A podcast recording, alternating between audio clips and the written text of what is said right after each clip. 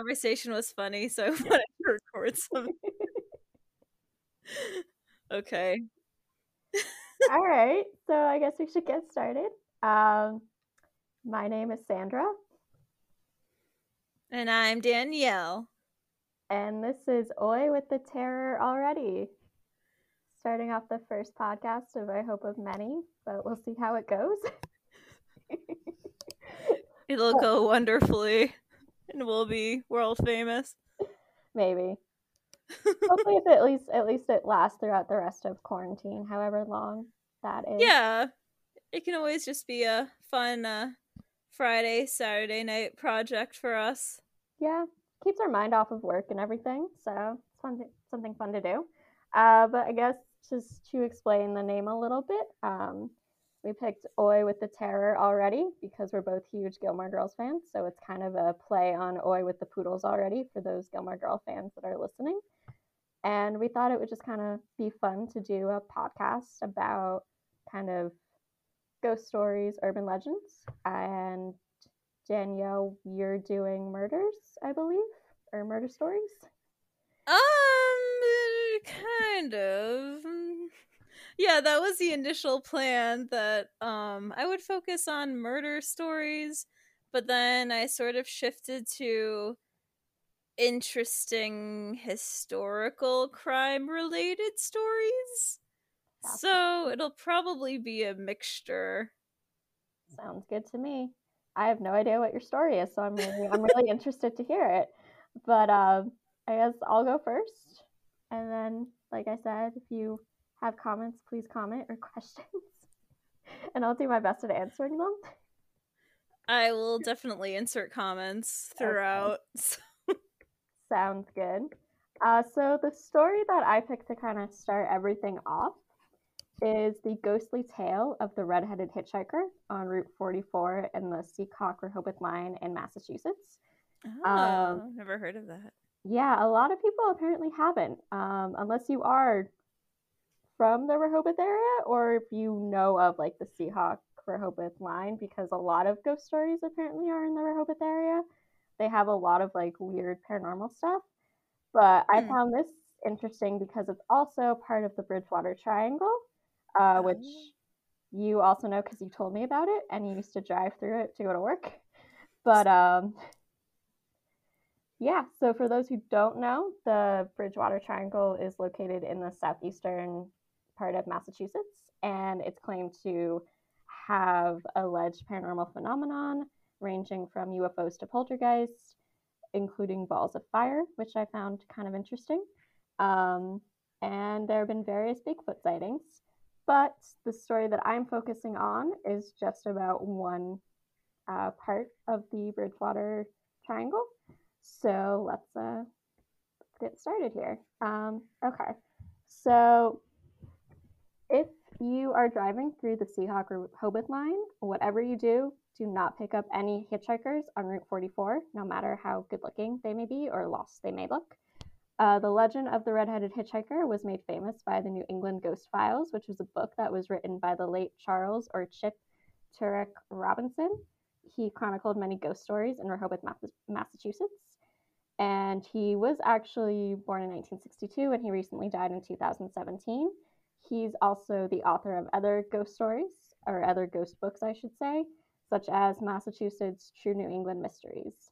Uh, he was Harvard educated and an anthropologist and archaeologist, and he was kind of thrown into the world of the paranormal, um, or essentially ghost stories, uh, by accident after running an article of one Halloween featuring the work of one of the country's first ghost hunters, who is Hans Holzer. In his research, he found a story about a poltergeist in his hometown in Rehoboth. And after the article was published, there were a lot of people that kind of reached out to him and wrote him letters talking about their experiences and with the with this particular ghost or this particular apparition. And in the interview that he did in May of 2002, he said, and I quote, many of the accounts that were related to to me by readers were silly and contained many of the usual stereotypes. I rejected those. However, these were a few that were very provocative in their originality, and they did not contain the usual stereotypes and sensationalism. They contain elements so unusual, so and so original that if these people hadn't really had the experiences, they should have been writing for Hollywood and not reaching out to me. So essentially, even though he wrote this story in this book, this legend has actually been around for decades. It's always the same man. He is very well built, looking about the ages between 45 and 55. He's dressed in the same clothes red flannel shirt, dirty jeans, uh, essentially, I guess, working boots. He has longish reddish hair, bushy red beard, and dark, empty, soulless eyes. And those are important because that's how they always describe his eyes. So it's a man? I just assumed it would be a woman when he started. like redheaded hitchhiker.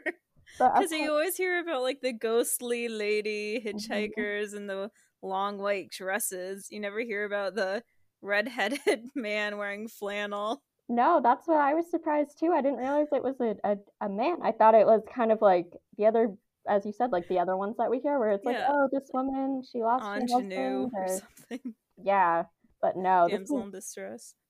This is a this is a guy. Apparently, a very hmm. interesting looking dude that is just hanging out on Route 44. Um, so essentially, what always seems to happen is when travelers are going down the road They'll actually pick him up after seeing him on the side of the road. Sometimes he's standing, sometimes he's walking, sometimes he has kind of like the hitchhiker thumb sticking out, and sometimes he doesn't. And the story, generally, from what I could find in my research, is basically the same. The person will pull over, allows the man to enter the vehicle, and he always sits in the back, even if there's one person in the car. So he's always in the back, and the driver will then ask him where he's heading. He never says anything, he just kind of points down the road in the direction that the car is heading. And after this is where it gets like a little bit strange. Um, after traveling down the road in complete silence, the hitchhiker will actually begin to giggle, and then the giggle will actually turn into uncontrollable laughter that pierces the ears of the passengers.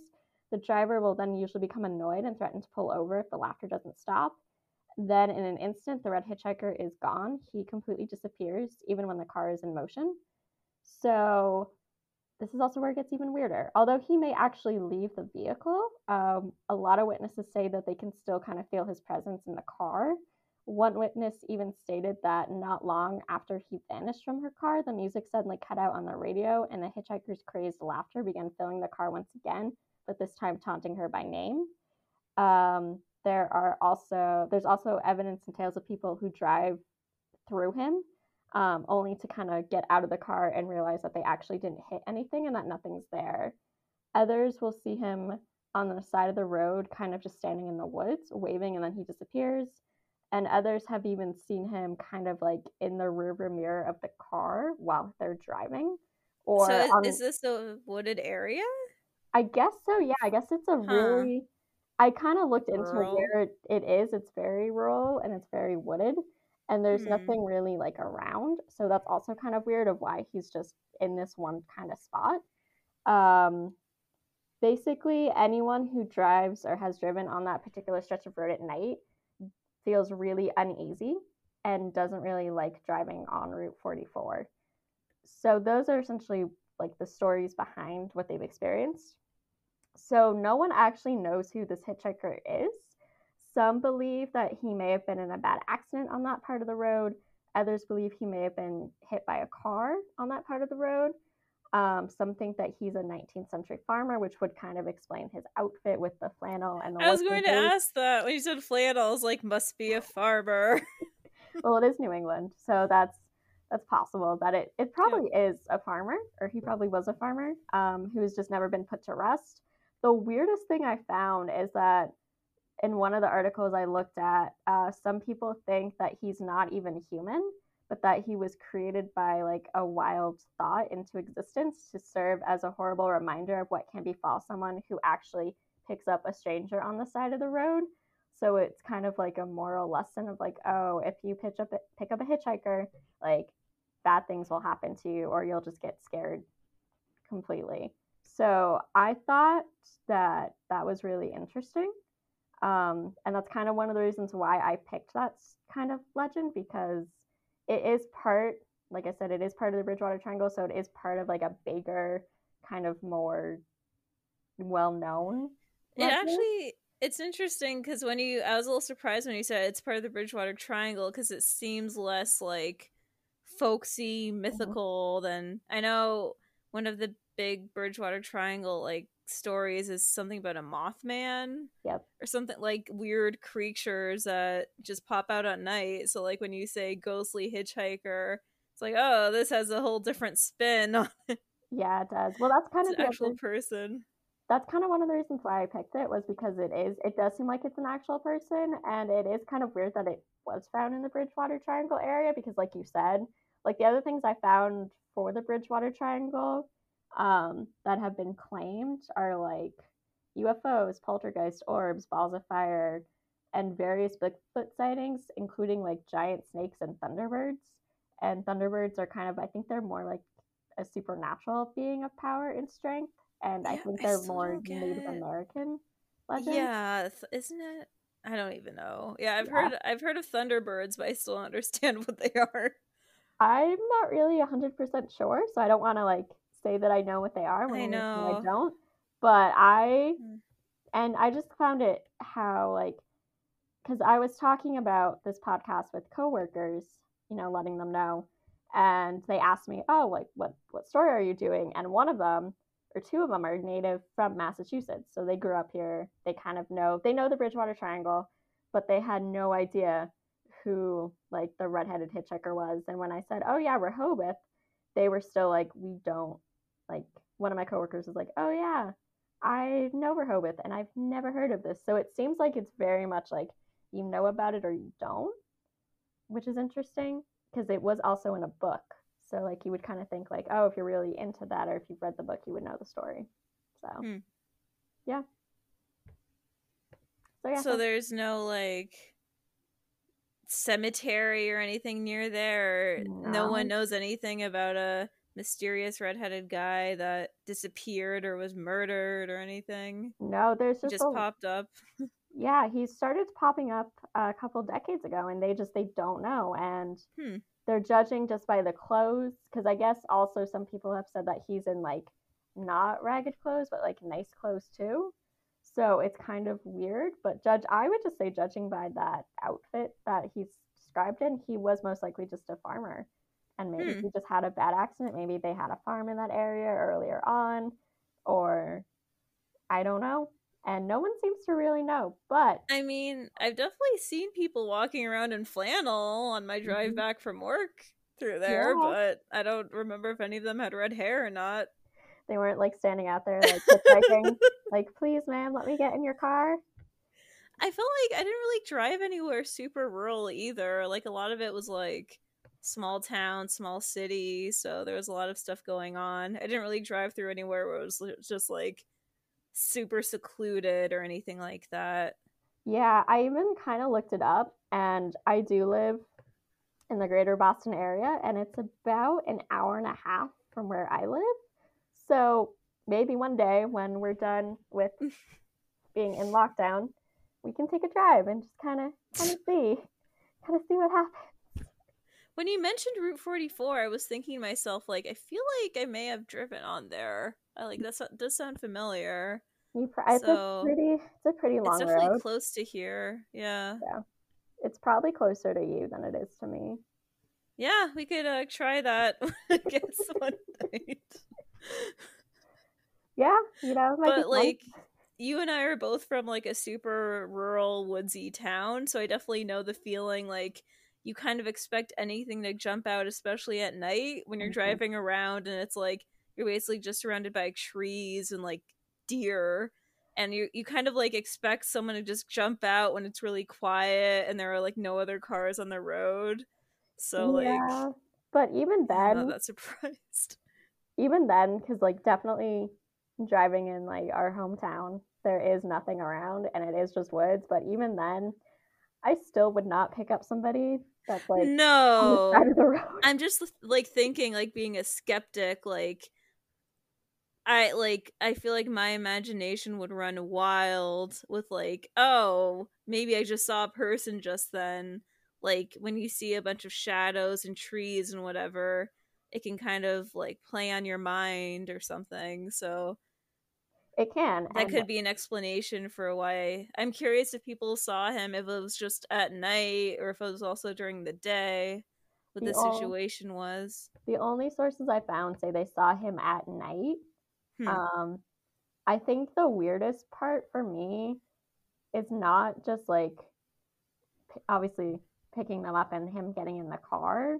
I think the weirdest bit is just like when you think you hit something. I think that could be kind of disproved a little bit easier because if you're driving and it's really late and it's really dark, like I'm wonder I couldn't find anything where they described what the hitting the person felt like or sounded like but it was more just like oh they thought they hit something so they get out of the car and there's mm, nothing there. Yeah that would be pretty creepy. That's that's harder to disprove than you thinking you see something in the shadows like mm-hmm. actually physically feeling yeah like, like you ran over or hit something. I definitely would not yeah that's like pretty creepy. If i felt like i hit something and i was alone at night and no one else was around i would definitely like take pause unless i was pretty certain i actually hit something Especially I'd be like, like, I don't know if I want to leave my car right now. Well, especially if you're driving alone. Like, I'd be terrified because, like, yep. You know, you're driving alone, it's late, you think you hit something, and you get out of your car, and it's like, oh, there's nothing there. Mm. I guess I'll just get in my car now and just, like. Yeah, that's probably pretty eerie. So that would probably freak me out more, I think, than. I don't know, I guess, like, also, I'm just not the type of person like, I'm sorry, but if I see somebody on the side of the road at night, no, I'm not picking them up. No. like they can, they'll be fine. I mean, that kind of does like give a sense of like the what time this was happening with like the whole hitchhiker type thing because I feel like I don't think you really hear of anyone now picking up hitchhikers, but it was, it used to be considered kind of normal before yeah. So it's like I'm like curious now if there are any new hitchhiker ghost stories popping up or if it like is it like extinct because no one really does hitchhiking anymore. well, it's like other stories I've heard. Every state seems to have at least one story where there's like a hitchhiker or like you yep. said like a lady ghost that's just like somebody thinks oh yeah yeah or they get in the car or like something so i'm just like i guess this is just massachusetts like hitchhiking mm. ghost but also, my other theory is that maybe he was actually a hitchhiker, and maybe something just went wrong when he was trying to hitch a ride, and he yeah or something. That would so. be my first thought, or like either he was for whatever reason he was killed on that route where he's constantly seen, or like that's why I asked. Maybe there's a cemetery somewhere, like mm-hmm. maybe they like have his tombstone there, or he was actually just hitchhiking and something went terribly wrong I mean, there might have been a cemetery there at some point, but you know, sometimes things move. Yeah, like, I mean, if it's a route, there's there could be some like around there somewhere. Mm-hmm. Yeah, that people just don't know about or don't really go to, or it's a family-owned private cemetery. Hmm. So, but yeah. That's good. Yeah, I've never heard of that. Yeah, I'm kind of glad because I was like, oh, she knows about the Bridgewater Triangle. She's probably heard of this story. No, I, yeah, I just knew Mothman and that Thunderbird thing that you mentioned, basically. so yeah, to me, it's more interesting when it's it actually involves like people. Mm-hmm. I'm not really, I don't really care about like myths and folklore. Yeah. So I think it was just interesting that a the story is in a book, and b apparently Rehoboth is way more haunted than we think it is because it's such like a small part of Mass. Right. So I'm yeah, when you mentioned that town, I was like, I know I've heard of Rehoboth, but I don't know why. I'm just glad I pronounced it correctly because these Massachusetts towns can like they can take you a minute to figure out. Yeah, and we're not a good um source to confirm yeah if it's right or not so so if we pronounced rehoboth incorrectly we apologize although you have lived in mass longer so you have. probably know more than I do with pronunciations. I did check the pronunciation with my coworker yesterday, who is from Mass. So, and he confirmed it. So if it's, if it's incorrect, I'm sorry, but we have an expert to check this.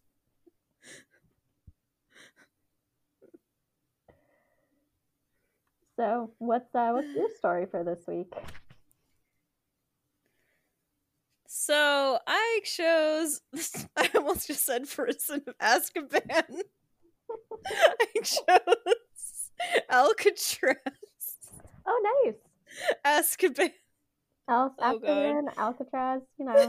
yeah. I mean, maybe that's where she got the name from, kind of as a short word, and they both start with A's. And they're both, like, on an island. And they both have Z's in them? I think so. I think yeah. K A K A N. That's what I'm saying. the Azkaban is from the name Alcatraz.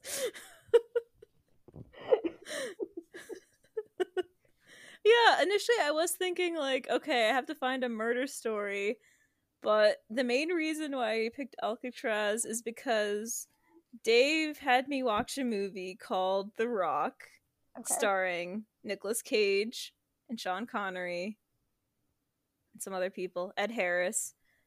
And it looks like it was actually filmed at Alcatraz. And I guess one of the main like nicknames for Alcatraz is the Rock because it's literally built yeah, on a rock. Mm-hmm. It's an island. So I was watching the movie. The movie was okay. If you like Nicolas Cage, I guess I recommend it. But um just it was cool seeing like how they filmed like they had a lot of shots of the prison cells and then they had a lot of like exterior shots. Um they had a like scene that was in a morgue and i was actually wondering i wonder if that was filmed at alcatraz or because that would be kind of creepy but yeah i didn't look be. that up so yeah it may or may not be in alcatraz but for sure the cells and the exterior shots are. So that kind of prompted me to do research into alcatraz. So I basically just have like tidbits. So I have 10 facts about Alcatraz from mentalfloss.com. It begins at 9:40 a.m. on the morning of August 11th, 1934. Alcatraz's first group of prisoners, 137 in all, arrived at the soon to be infamous prison. For decades, it was known as the site of one of the most unforgiving federal prisons in the country. Quote, break the rules and you go to prison. One one anonymous quote. Quote, break oh wait, why does it say that twice? Okay, I'll cut that out. but San Francisco Bay's Alcatraz Island has a history that goes far beyond its infamy as a criminal commune. Oh, also apparently it's technically a park now, which kind of blew my mind, but yeah, I guess it's a thing. I mean, I've been there. Oh, really? Yeah, I went there when I was about 13. Ooh, what did you think? It was really creepy. Mm. Also, known fact if anybody does go to Alcatraz, they're not kidding when they say the last boat leaves at five because if you're not on that boat, you are staying the night. So if you ever go there. like there, Shutter Island. Yep. If you're not on that last boat, good luck. You're on your own until oh, dawn. God. And yeah, it looks like a super popular destination for tours and stuff. Mm-hmm. It's really cool, but it is really creepy. Like mm. you walk mm. in and you're just sort of like a lot of bad things happened here. Hmm. It was really oppressive. Not surprised. Yeah, it sounds pretty intense. Mm-hmm. Just basically, it seems like the main theme with like the types of prisoners it was like let's get like the worst most dangerous prisoners and put them all here basically and then see what happens. So yeah, let's put everybody on an island and just yeah. see what happens. Okay, so starting in 1775, described by Spanish explorer Juan Manuel de Ayala in 1777, Alcatraz Island is the Americanized name of Isla de los Alcatraces (parenthesis, Island of the Pelicans). Following the end of the Mexican American War in 1848, California became property of the United States. In the 1850s, the islands were ear- was, the island was earmarked by U.S. forces for a, for a military citadel, outfitted with more than a hundred cannons It monitored activity in San Francisco Bay to thwart foreign invaders looking to cash in on California's gold rush. Later, it was used to discourage Confederates from trying to seize control of San Francisco in the Civil War. That presence led to some federal prisons prisoners being housed on site, a foreshadowing of the general population prison it would one day become. And then after that, basically, it goes on to say that military prisoners built the actual building that became the prison later on in 1909. And then they go on to talk about what living conditions were like in the prison. Often, conditions in the prison weren't as harsh as in movies and televisions would later portray. Inmates often got their own cell, and some would even ask to be transferred there because the potential for violent trouble was low. The reason some of the more notorious criminals of the era were sent there was usually due to the facility's strict routine. Prisoners had little leeway or privileges outside of the four basics food, shelter, clothing, and medical care. One perk was hot showers. Inmates got warm water to use for bathing, although it was not for altruistic reasons. A theory has it that if prisoners got to use warm water, they would freeze up if they ever tried to make an escape in the bay's frigid conditions. That's fair. Then it goes on to talk about an escape attempt. Many know the story of Frank Morris, John Ang- Anglin, and Clarence Anglin, who famously attempted to escape the prison in 1962 using a raft made out of raincoats. No one knows whether the men made it, but the odds were stacked against them. Of the 36 men who fled from the site in the 29 years it was open, 23 were recaptured, 6 were killed by guards, and 2 drowned. The remaining 5, including Morris and the Anglin brothers, made it to the water and disappeared. Dun dun dun.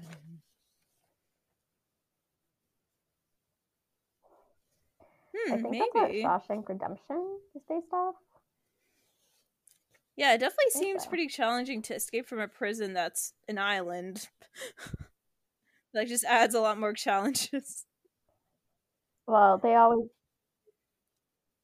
yeah, they. I think they always said something like, "If the water mm. temperature is cold well, doesn't kill you, then the sharks will get this you." This also makes me think of Count of Monte Cristo. The only way it was also a prison on an island in France. The only way the count could get off the prison, the island prison, was if he pretended to be a dead body in a casket that like the way they would get rid of dead prisoners was to just put them in a coffin and like throw it off like the island into the water. So he pretended he was a prince so he basically had to free himself from the coffin and then i guess he was good at swimming. So he just swam to safety basically. But yeah yeah that's a lot seems pretty challenging. So another fun fact is that prison guards lived on the island with their families was something I didn't re- really think about, but that's I'm curious how that was. Guards and other prison employees lived on the island in separate housing that was once Civil War barracks. Their kids fished in the bay and passed time in social halls that had pool and bowling. Families often took weekend boat trips to nearby Marin to stock up on groceries and other essentials. While they were forbidden to make contact with inmates, a few made a spectator sport of watching new arrivals come in wearing shackles. Later, in 1963, Alcatraz closed because it was too expensive to maintain. Alcatraz didn't get shuttered over human rights issues or because the prison was too hardcore even for society's worst. It closed in 1963 for the same reason it was so distinctive the location. Salt water continued to erode, erode structures, making the cost of maintaining the buildings excessive. On a day to day basis, Alcatraz cost $10.10 per person to maintain in 1950s dollars, three times as much as other federal prisons. It is all it also needed fresh water brought in by boat at the rate of a million gallons a week. Also, apparently in 1969, a group of college students stormed the abandoned prison to basically protest it. So they occupied they occupied Alcatraz to protest the government's policy of terminating tribal sovereignty and relocating Native American residents to cities. So that's a fun fact, I guess. So, talking about Alcatraz wouldn't be right if I didn't mention one of their most notorious prisoners, Al Capone. Also, while I was reading this, apparently a local mass gangster, Whitey Bulger, Bulger? Bulger? Bulger? Was also, I feel like it's Bulger because I want to say like bulgur wheat. So I feel like that's not right. Yeah, apparently he was in Alcatraz during the 60s. I guess he had some crimes in California at some point. um so there's a letter Al Capone wrote that basically talked about his feelings while he was in Alcatraz. So according to Erin Blakemore, she writes in 1934, one of America's most notorious prisoners, gangster Al Capone, was carted off from an American penitentiary to the United States' most cutting edge prison, a maximum security prison on Alcatraz Island in San Francisco Bay. But what did Al Capone do while in the pen for tax evasion and contempt of court? A letter now on auction sums up his leisure activities in two words prison band. A 1938 letter from Capone to his son is currently for sale at RR Auctions, a Boston based auction house that specializes in rare manuscripts. It's a rare letter indeed. The missive, which is expected to bring in more than $50,000, gives an intimate look at the daily life of one of the most hardened gangsters in American history. You would think that Capone, who was technically imprisoned for tax evasion but spent years as a brutal mafia boss, might have spent his days in jail trying to get out, but by the time he arrived at Alcatraz, he was in no condition to flee. In Atlanta, where he had served the initial part of his sentence, he had been given special privileges, entertained near constant visitors, and used piles of cash to pay off prison guards. But things were different in Alcatraz. For one thing, public enemy number one was suffering from syphilis, some biographers even think that the disease explains some of his erratic, murderous behavior. He was also watched closely by the warden of Alcatraz, who refused to grant him any of the special privileges he had previously enjoyed. But that doesn't mean Capone never got his way. According to Don Babwin of the Associated Press, Capone, quote, begged the warden for permission to form a small band. Capone racked up time for good behavior and took up music playing banjo in a band called the Rock Islanders. The band had a rotating group of musicians who played as a privilege, and if Capone's letter to his son is any indication, he relished the chance to play both banjo and mandola. First, I learned a tenor guitar and then a tenor banjo, and now the mandola but for solo work only, he wrote to his son, boasting he could play over 500 songs. Capone even wrote a love song called Madonna Mia that was published posthumously in 2009. So, what else did Capone do in Alcatraz when he wasn't, say, dodging a violent stabbing attempt or doing laundry? My routine here is morning yard. I mean the amusement yard, baseball, horseshoe co- courts, and handball courts, checkers and dominoes, he wrote, and he had a few words of wisdom for his son who was at college at the time. Junior, keep up the way you are doing, and don't let nothing get you down. When you get the blues, Sonny, put on one of the records with songs I wrote you about, he said. There isn't much I can write, but chin up always. He signed the letter, Love and Kisses, your dear dad, Alphonse Capone, number 85. When it came to his many victims, at least 300 are thought to have died in the gang wars he instigated, many at his own hand. He was heartless indeed. But when it came to his family, the mobster apparently had a soft spot. So I actually, when I was looking into all this, they had actual pictures of what the cells looked like to like get an example of living conditions. And Capone's cell basically looked like a fancy crypt mm-hmm. is the way I would think of describing it. Like I think he had a tiny bit of sunlight from like a tiny hole skylight thing in the like middle of the ceiling. And then he basically had like a ornate rug and ornate lamps and like bed with some kind of red velvet bedspread and like a bookcase. I was wow. and then they showed some other cells and it just looked like a typical prison cell. So yeah. Definitely got some perks. I remember when I went there and you could see his cell because they still have it set up how he had mm. it. And it was, I remember just looking at it and just being like, wow, this is very like ornate and right nice. And it's right next to like a normal cell, which just looked like, ter- like kind of not terrifying, but like not really fun to be in all day. Right. So that was kind of weird and strange to just be like, oh, he still got a lot of perks, even though he was in prison. Right.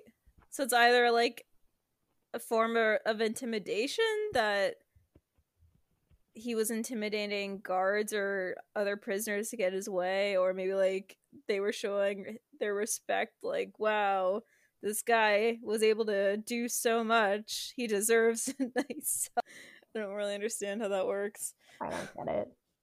yeah.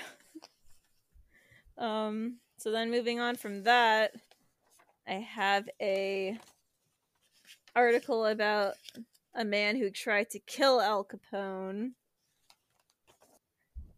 Perhaps a lesser known tale. In 1934, James Tex Lucas was serving 30 years in federal prison for a bank robbery and auto theft. The Texas native also had a detainer in his home state that totaled 128 years. Charges included murder, robbery, and escape. In January of 1935, he and his crime partner, Jack Hardin, were transferred to Alcatraz from Leavenworth for closer custody. Lucas was 22 years old. Lucas proved to be a troublemaker at Alcatraz. He participated in a work strike in 1936 and was known to engage in clandestine conduct on a consistent basis. On June 23, 1936, Lucas viciously attacked Al Capone in the shower room. Using half of a pair of scissors, he slashed the Chicago gangster several times. Capone suffered a minor chest wound and superficial cuts to his hands. All Lucas said in his own defense was, Well, he threatened to kill me. I mean, yeah, like I can, I can understand. I can understand. I, I don't agree with it, but like, you know, you threatened to kill me, so I'm gonna try to kill you. That's kind of the mentality that they probably had back then. Also, who let him have scissors? That doesn't seem like a good I mean, idea. Maybe they were like kid scissors or like safety scissors or something from like an art thing. I don't know. I don't think kid scissors existed in 36. I think they were just like, let's give kids the dangerous adult scissors. Oh kids didn't have any rights. That's true. Never mind. Take that part out. I know. I honestly, before you said that, I was thinking that to myself. Like maybe there were kid scissors, but then I was like, that wasn't a thing. Oh, Everything was more dangerous. Maybe, like he found them, or like he got them from a guard. Like I know, like that's what this makes it sound like that he basically stole the scissors I mean, you can make a you can make a shiv, like you can make a them. shiv out of like a soda can. So like, let's just say you right. can't find a pair of scissors. so as a result of that, he lost all of his good time, three thousand and six hundred days. The amount could have been deducted from his time at Alcatraz or spent in another federal penitentiary. Almost two years later, he took part in a violent escape attempt.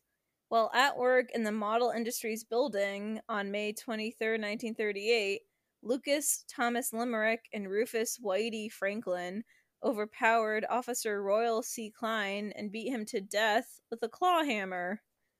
Once on the roof, they assaulted the guard tower. From the tower, Officer Harold P. Stites shot and killed Limerick and wounded Franklin.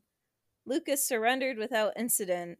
Franklin and Lucas received life sentences for the murder. Oh, so there is a murder in this. Both men spent long terms in isolation.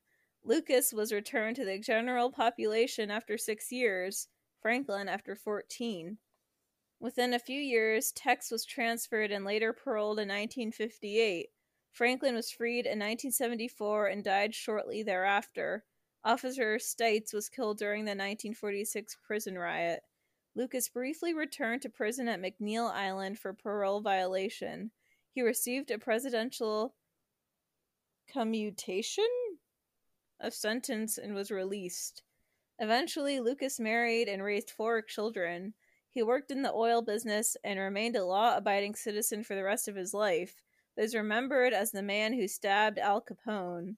Lucas died on November 28th, 1998. Wow. I also found a fun menu. That's what you texted me. Okay. I was trying to figure out like what that clue meant. Wait, is this just for Al Capone or is that for like all the prisoners?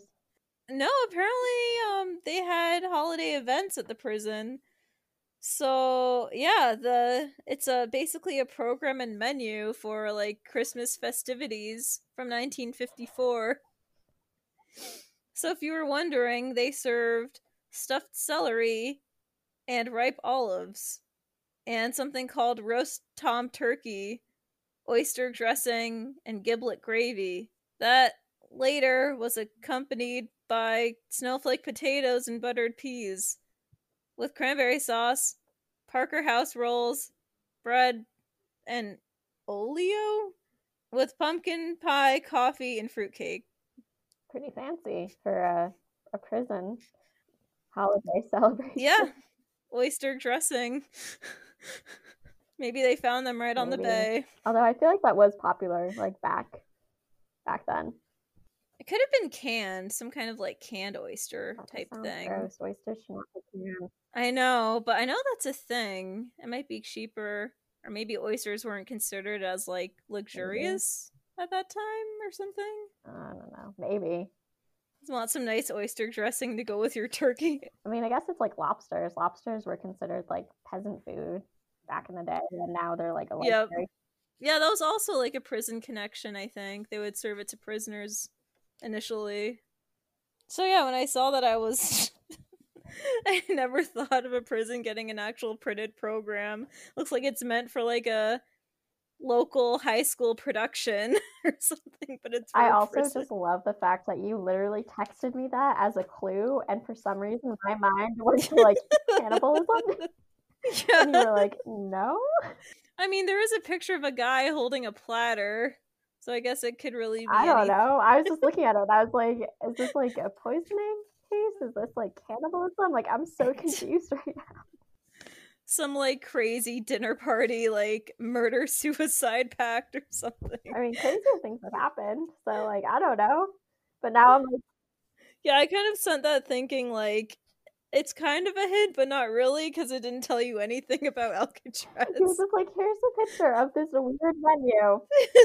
I was like, okay, this has to do with like poisoning because maybe it has to do with food. So that's where my mind went. So now that you're saying like Alcatraz, yeah, that is true. No, this is uh, this has nothing to do with food. I just found it funny. It was funny. It's also just funny how left field my mind went when you texted me that. yeah because I told you nothing about what I was doing, so it's like it could have been cannibalism. I don't know. I mean, I also didn't tell you what I was doing, but I was like, I can't really send her a picture of the redheaded hitchhiker. Okay. So here's some information I thought that was interesting. The average cell was sized at 5 feet by 9. Each cell had a small sink with cold running water, small sleeping cot, and a toilet. Most men could extend their arms and touch each wall within their cell. The cells in D block were more spacious, but the least popular. and D block inmates were confined to their cells 24 hours a day, with the exception of one visit per week to the recreation yard, and the visits were made alone. There were 336 cells in B and C block. Apparently, there were originally 348, but 12 were removed when their stairways installed. There were 36 segregation cells and 6 solitary confinement cells in D block. Cells in A block were used a few times for short-term lockup period periods. Inmates were granted one visit a month, and each visitation had to be approved directly by the warden. No physical contact was allowed, and rules dictated that inmates were not allowed to discuss current events or any matters concerning prison life. Inmates talked with visitors via intercom, and a correctional officer monitored the conversations during the majority of the time. Inappropriate conduct during visits would result in a loss of visiting or other privileges. At any given time, there were about 300 civilians living on Alcatraz that included both women and children. Apparently, the primary living area was called Building 64, where there were three apartment buildings and a large duplex. And then there were also four large wooden houses for senior officers. Families had a bowling alley, a small convenience store, and a soda fountain shop for younger residents. Families did most of the shopping on the mainland with scheduled prison boat trips. One inmate named Willie Radkay, who shared a cell next to Machine Gun Kelly, indicated that having your own cell was a great advantage over other federal prisons. By having your own cell, it reduced the chances of being sexually violated, and the privacy aspect was also a cherished benefit. He also stated that the staff treated the inmates respectfully, though they rarely spoke to one another. Furthermore, the food was the best within the entire prison system, and considered his time at Alcatraz to be better than at any other penitentiary. Seems like they disliked the most the inability to talk to one another except during meals and recreation periods. They also said that it was cold. The island was always cold. Most agree that cells on the higher tiers with window views were more popular because they tended to be warmer than ground level cells. There were no executions performed at Alcatraz. Inmates who had been served a death sentence were transferred to San Quentin State Penitentiary for execution in the gas chamber. Eight people were murdered by inmates on Alcatraz. Five men committed suicide, and 15 died from natural illnesses. The island boasted its own morgue, so that could have been the morgue in the Rock movie then.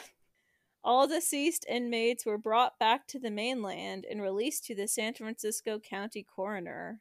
The highest number that Alcatraz had at one time was 302, and the lowest was 222.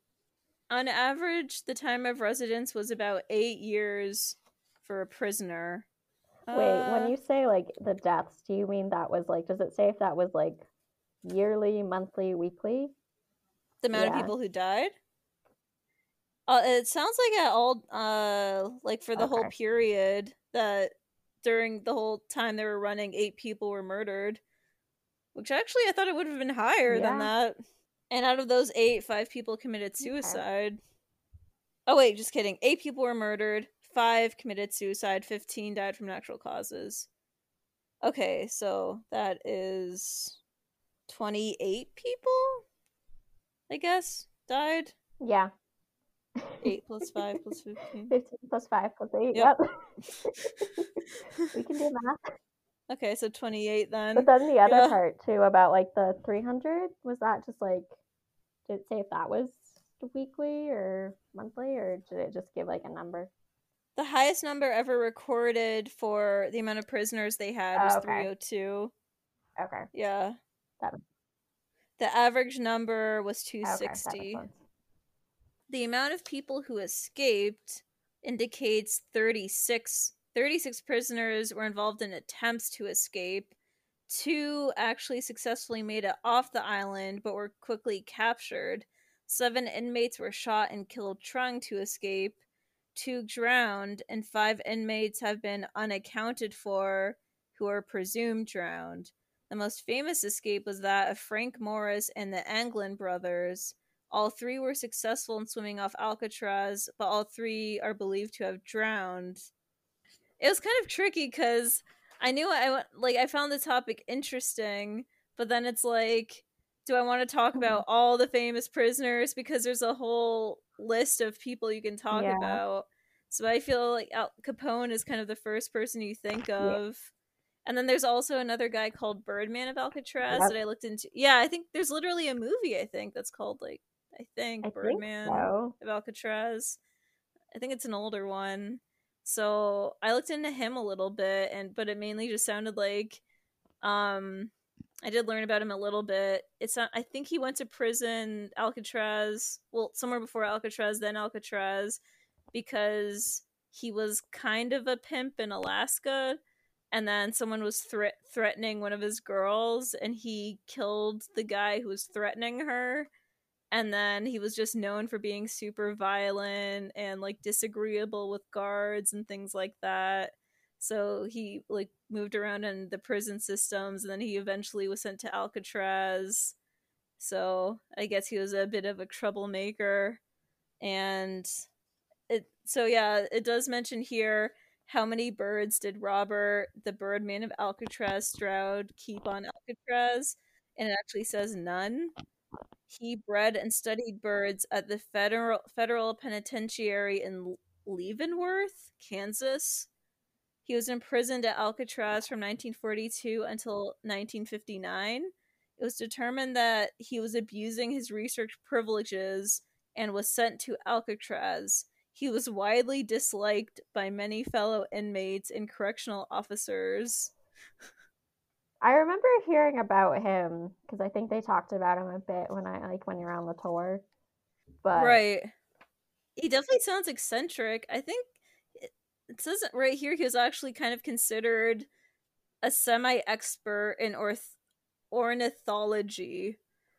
So that's interesting. Yeah. but also was super dangerous.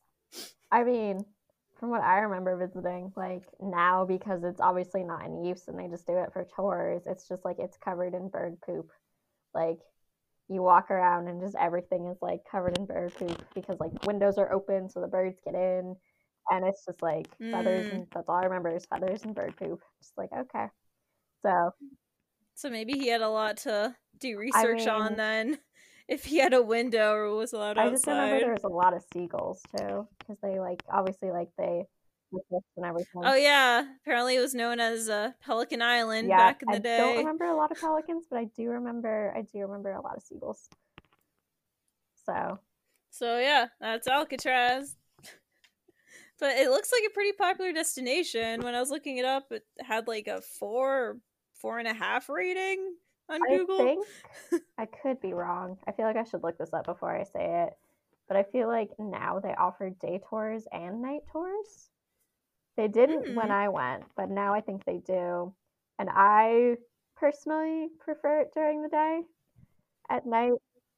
Yeah, I don't I I have heard of that too that I think I don't know if it's only with a night tour or day and night, but something you can do on the tour is actually they let you go into like mm-hmm. tiny cells where only the most dangerous people were going or they weren't allowed to see anyone else or something yeah. like that and it was yeah. all dark and they let you stand there and it sounds really they had creepy. i think they have a lot of cells still for like solitary confinement because like i could be mixing this up with the eastern state penitentiary because i've been there too in pennsylvania hmm.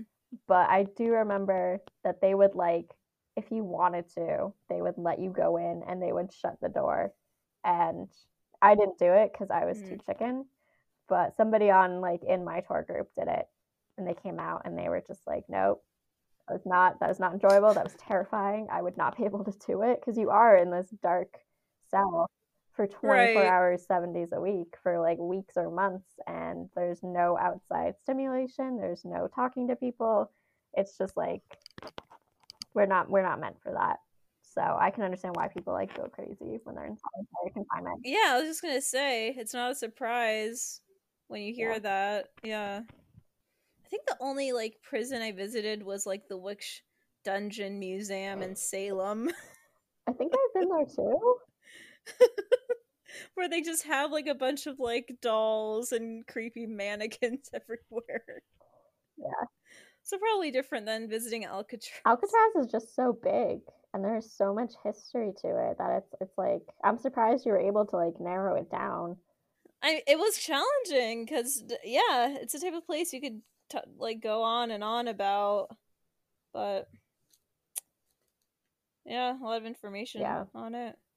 And it's always it's got like a crazy history too. And it's just in like a weird location. Like you go out there and you're not expecting there to be like this abandoned prison on this right. little like island.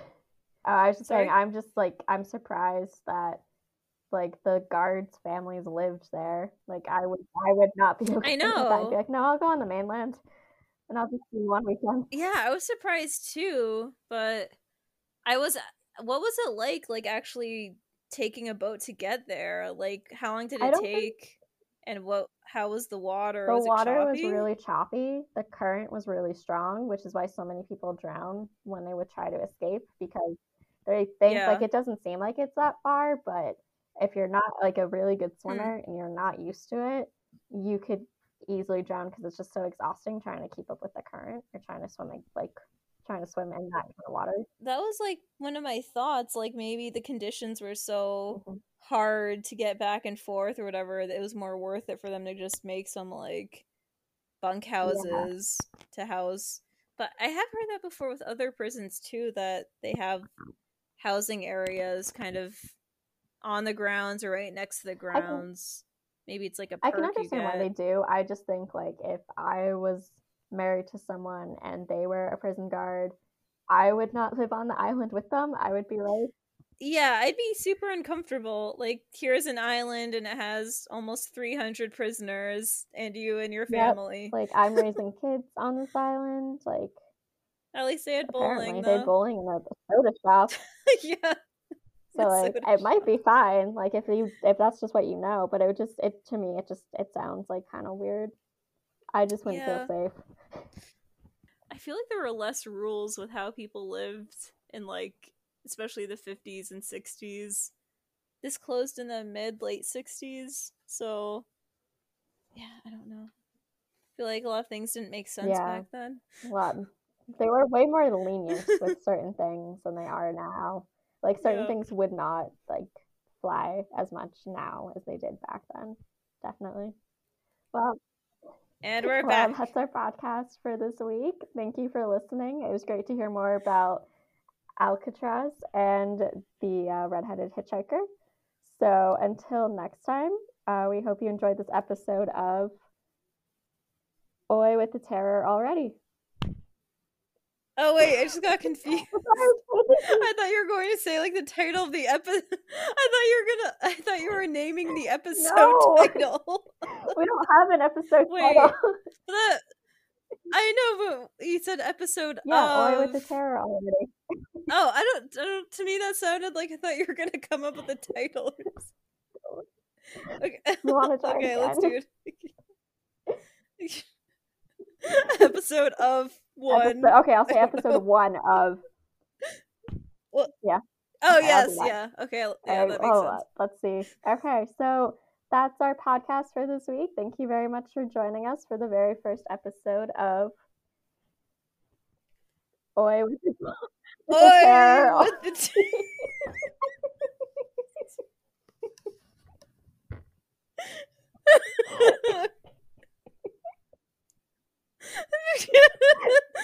oh my god. Do you want to try it again? sure. Alright. So when I say the first okay. episode of, then we say together. Just like your hand and face was funny. Okay. I'm trying to like be like you have to say it with me, or I can say it. I don't care. You look like a conductor. Okay. All right. All right. Okay. Well, that's our first episode. Wow, I cannot do this. All right, hold on. Well, thank you for listening to our first episode of Boy with the Boy with the terror. All right. No, you. or maybe I'll just say it. no, I have to say it. Okay, you start saying it, okay, and then I'll join in. With... All right. So, okay. thank you everyone for listening. We hope you enjoyed learning more about Alcatraz and the Red-Headed Hitchhiker on our very first episode of Oy with the, with the terror, Oy with the terror already. We'll see you next. Well, we'll, we'll be. I don't know. Maybe just end with Oy with the terror already, and just like. yeah. No. Yeah. I feel like I've heard people do that, where it just kind of mm-hmm. stops. Yeah. So we okay. could do that. We need to have some kind of tune or jingle. Don't forget that you can always reach out to us and share your own stories or maybe even suggest things that you want to be researched or read. And you can contact us at our Gmail. It's oy with the terror already at gmail.com. Again, that's OY with the terror already, all one word, at gmail.com. Thanks.